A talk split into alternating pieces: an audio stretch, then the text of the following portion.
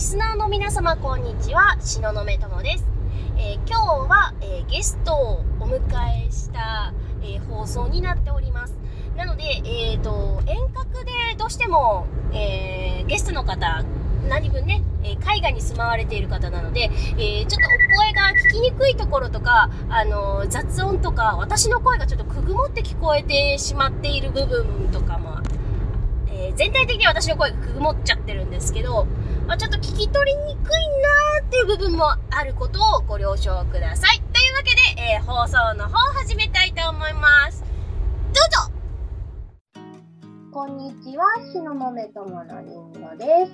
あれ？いつもとなんか違うな。こんにちは、しののめともです。しののめとものりんごを始めたいと思います。よろしくお願いします。えっ、ー、と、今日は、えっ、ー、と、素敵なゲストをゲストを、初ゲストをお呼びしております。えー、カナダにお住まいの、えー、いくみさんです。よろしくお願いします。喋っていいんだよ。よろしくお願いします。お願いします。ということで、えっ、ー、と、初めてなんで、紹介をお願いしたいと思うんですけれども、はい、お願いします。はいはい。はい。えっ、ー、と、カナダのトロントというところに住んでるイクミです。はい。えっ、ー、と、3人の子供を育てている専業主婦です。あ、ちなみに旦那さんは、あの、ジャマイカから移民してカナダに来ている人です。はい。こんな感じですかね。はい、ありがとうございます。ようこそ、しのめとのりんごへ。ようこそ。お願いします。自由なプレイルームへようこそ。というわけで、全然全然、まあ、あの、まあ、もう、のびのびと喋っていただければと思うんですけど、で、まあ、あの、いくみさん、カナダに、えっ、ー、と、お住まいということなので、えー、まず、第1回目、実はこれシリーズ化ということで、ちょっと、あの、シリーズ、えっ、ー、と、あの、3回くらい枠を用意したんですけど、で、まあ、第1回目は、カナダの生活についてちょっと聞きたいなっていうふうには思ったんですけど、とまず、いくみさんなんでカナダに住むようになったのか、多分、あの、視聴者の皆さん、なんでカナダに？って思ってるんで、ちょっとなんかその、成り行きとか、あの、カナダの生活、日本の生活とカナダの生活の違いみたいなのを含めながらちょっと、まずカナダになんで住むようになったのか教えてください。はい。そうですよね。あの、不思議だと思うんですけど、はい、あの、私がまず、一番初めに来たのが、はい、というか、あの、住み始めたのが2005年なんですね。あ、2005年そうなんですよ。で、確か私は20、20代前半で、で、来るって決めた時は、東京に住んでたんですよ。東京にね。はい。で、なんかもう東京の生活も楽しいんですけど、うん、あの、もっと何か違うことをチャレンジしてみたいというか、もっと違うとこ行ってみたいみたいな気持ちが出てきて。で、私もともと、あの、レゲエのミュージックがすごい好きで、あ、お好きって言ってましたよね。そうなんですね。うん。東京にいた時も、あの、毎週クラブに通うぐらいのパーティーピーポーだったんですね。すごい。それで、あの、まあ、20代前半で海外に行くっていうので、あの、選択肢として、ワーキングホリデーっていうシステムがあるじゃないですか。うん、聞いたことあります。もっと早く知りたかったんですよ、私。そうなんですよ。年齢制限がありました。はい。ね。で、30まででしたよね、確か。そうなんです。あ、でも、確か、国によって、年齢の枠がまたちょっと違ったりっていうのもあるみたいですよ。あ、そうなんですね。まあ、はい、カナダは確か30カナダはそうですね。30ですね。で、そのワーキングホリデーを使ってカナダへゴーしたんですね。そうなんです。で、その、あの、レゲエ大好きパーティーピーポーだったんで、あの、行く国をいろいろ選べるじゃないですか、ワーキングホリデーも。オーストラリアだったり。はい。まあ、韓国もあるそうですし。あ、そうなんですね。そうなんですよ。ヨーロッパの方も確かフランス？あの、間違ってたらごめんなさいですけど、はい、そう、あの、選べるんですよね。はい。で、私の選ぶ基準はやっぱりレゲエで、うん、あの、聞いたところによると、トロントにはジャマイカ人がたくさんいるらしいと。はい。レゲエはジャマイカの音楽なので。で、そうなんですよ。で、地図を見てみると、トロントからニューヨークってそんなに遠くないなっていう。あの、そういう、あの、楽しそうっていう、ただワクワクする、なんか、ジャマイカ人がいっぱいいたらきっともっと楽しいパーティーがあるだろうみたいな。うん、なるほど。あの、ワーキングホリデーって1年だったんで。ああ、そうなんですね。そうなんですよ。1年の区切りがあるので、1年楽しんでこようみたいな、そういう海外にもともとそんなに行ったことがなかったので、英語ももちろんできませんでしたし、ただ楽しみに行きたいなみたいな。それで、できないのに、ちゃうってすごくないですか 勢いですよね、ほんと、勢い。ね若さゆえの勢いで、あの、飛び込んでったわけですよ。で、カナダに飛び込んでワーキングホールデーに行って、そこでジャマイカ人の今の旦那さんと出会って、結婚しちゃったんですよね。そうなんですね。はい。そうなんです。で、その結婚して結ばれの、なんかあの、聞いたところによると、ジャマイカ人の旦那さんになんかあの、口説かれ、はい。あの、もちろんクラブでナンパされまして。ナンパされ、逆なんではなかったんですね。ちゃんとナンパ、あの、彼からナンパされの、あけで、もう、あ、もうこの彼素敵だなって、レゲエ、レゲエがもう大好きっていうことで、まあ、あの、それで一緒になっちゃったと。そうですね。で、まあ、三人の子宝に恵まれ、なんか知らんけど、日本じゃなくてカナダで主婦業をしていると。そうなんです。めっちゃおもろいですよね。すごいですよね。勢いでここまで来ましたっていう感ねじ、です。もうなんかすごいなんか少女漫画の、なんかあの、本当になんかレディース向けの少女漫画に出てくるようなお話。すごいなんかもう誰かネタにして書いてくれっていうね。書いて、書いてください。お願いします。私が？私が多分書くと小説になりますよ。それでいいなら、なんかエピソードとかくれるんだったらもう全然書きますよ。まあ、そんな感じでね、まあ、えー、というわけで、まあ、そんな感じでカナダに生活されるということで、まあ、2005年からになると大体16年住まれてるということですよね。そうですね。もうそうなりますね。だいぶ長いですよね。まあ、長いですね。尺もそろそろ、まあ、半分切っちゃったんで、早い。っていうと、カナダと日本の生活で、まあ、思いっきり違うことって何ですか？気候？寒い？うーん、気候は多分日本の北海道みたいな感じですね。ああ、じゃあ過ごしやすいかな、冬寒いけど。うん、冬は、あの、外は寒いですけど、建物の中はとっても暖かいので、T シャツで行けます。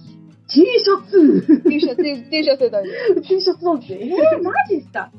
えー、なんか、だからなんか南国みたいなイメージあるんだ。夫。嘘。カナダなのに。カナダなので。でもなんかカナダってすごい自然がいっぱいのイメージがあって、すごい行きたいなとか思ってるんですけども。あ、自然はとってもいっぱいあります。トロントって、カナダの中で一番の都市なんですけど、はい。でも、言っても道にリスがいます。ああ、そう、リス、リスいるんですよね。普通に、スズメみたいにね。そうそう、前話聞いた普普通にリスが、あの、ダウンタウンでもリスがいます。えリス集められるんですよね。あのリス、あの、はい、私呼べます。それ、それ、それいつか動画に上げてくださいよ、それ。YouTube とかに。見に行きますから。リスに餌をあげて手なずけるっていう。餌に、餌付けね。あ、あれです餌か付けと、あの、口で音を出すっていう。ああ、そうなんだ。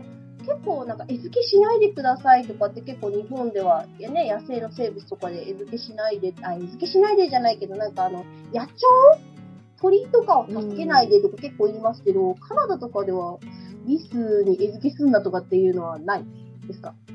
そういうのはない。ないですね。あ、結構みんな自由なんですね。うん。っていうのも、あの、ここってカナダカナダって本当移民の国で、あ、そっか。もうなんか地球が全部ここにこう凝凝縮されてるみたいな感じで、世界中の人がいるような感じなんですよ。ああ、それ聞いたことあるわ。あ、そうか。人種の、そう、ルツボでしたっけ？カナダ。あ、そんなこと、なんか教科書載ってましたね。なんかねそれそうだ。やったわ、それ。人類、人類のなんかいろんな種族おるでっていうの。そう、なので、あの、みんな自分のバックグラウンドのカルチャーをこう持ってきてるので、あの、好き勝手やってますよ。あの、食べ残りのご飯を鳥にバーってあげたりとか、自由だわ自由すぎますよ。本当に。あ、そこまでじゃ神経質じゃなくて、やっぱり自分のみんなのその、まあ、っていうことは、あの、まあ、まあ、ブラックスキンの人もいれば、多分チャイニーズもおるし、コリアの人とかもいいですかね。あ、コリア、いますよ。いっぱいいますよ。コリアンタウンもちゃんとあります。ああ、じゃあチャイナタウンもあって、コリアタウンもあって、じゃあディズニーランドもあって。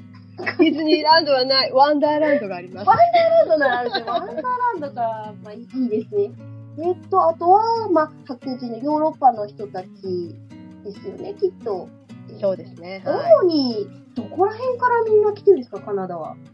もともとイギリスとフランスからの移民の人から始まったんですよ。ああ、イギリスとフランスなんですね。そうなんです。なので、モントリオールはフランス出身の人が多くて、今も、あの、フランス語を喋ってる。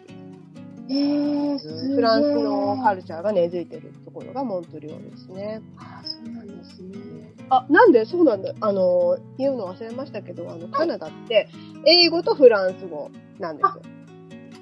こう、えっ、と、まあ、日常的に喋る英語だけじゃないですね。フランス語も喋るんですね。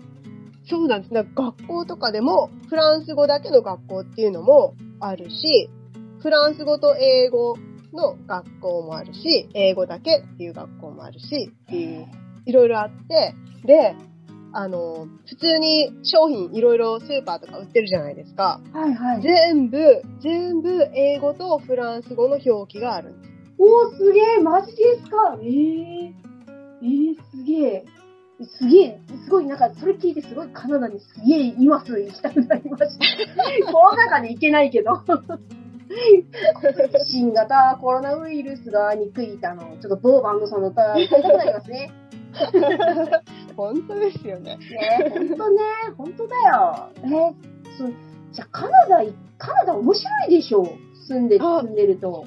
面白いですよ。あですの、うん、あの、なんだろう、いろんな国の人たちがいるので、いろんな国の料理が本格的なの食べれるし、えー、いいな食べたいな面白いところだと思います。えー、そうですよね。もう世界、もうせ、もう、あの、全部の世界を詰め込んだようなっていう感じでしたもんね、話聞いてるとね。うん。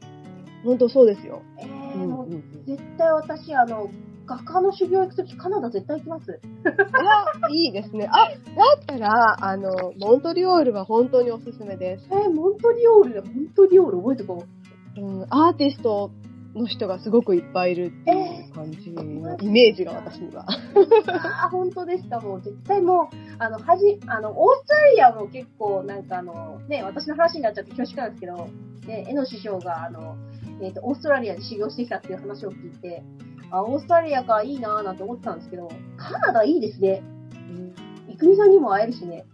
ああ、来てください。会いに行っちゃおう。ね。まあ、そんな感じで、まあ、いい感じにこうまとまってきたので、えー、まあ、番組のね、えーと、ちょっと締めに入ろうかな。まあ、そんな感じで、カナダの生活、ちょっと聞いてみたらね、え、カナダ行ってみたいっていう人多分ね、なあの、聞いてる何割か、ちょっと行ってみたいなっていう人が多分増えたんじゃないかなと思います。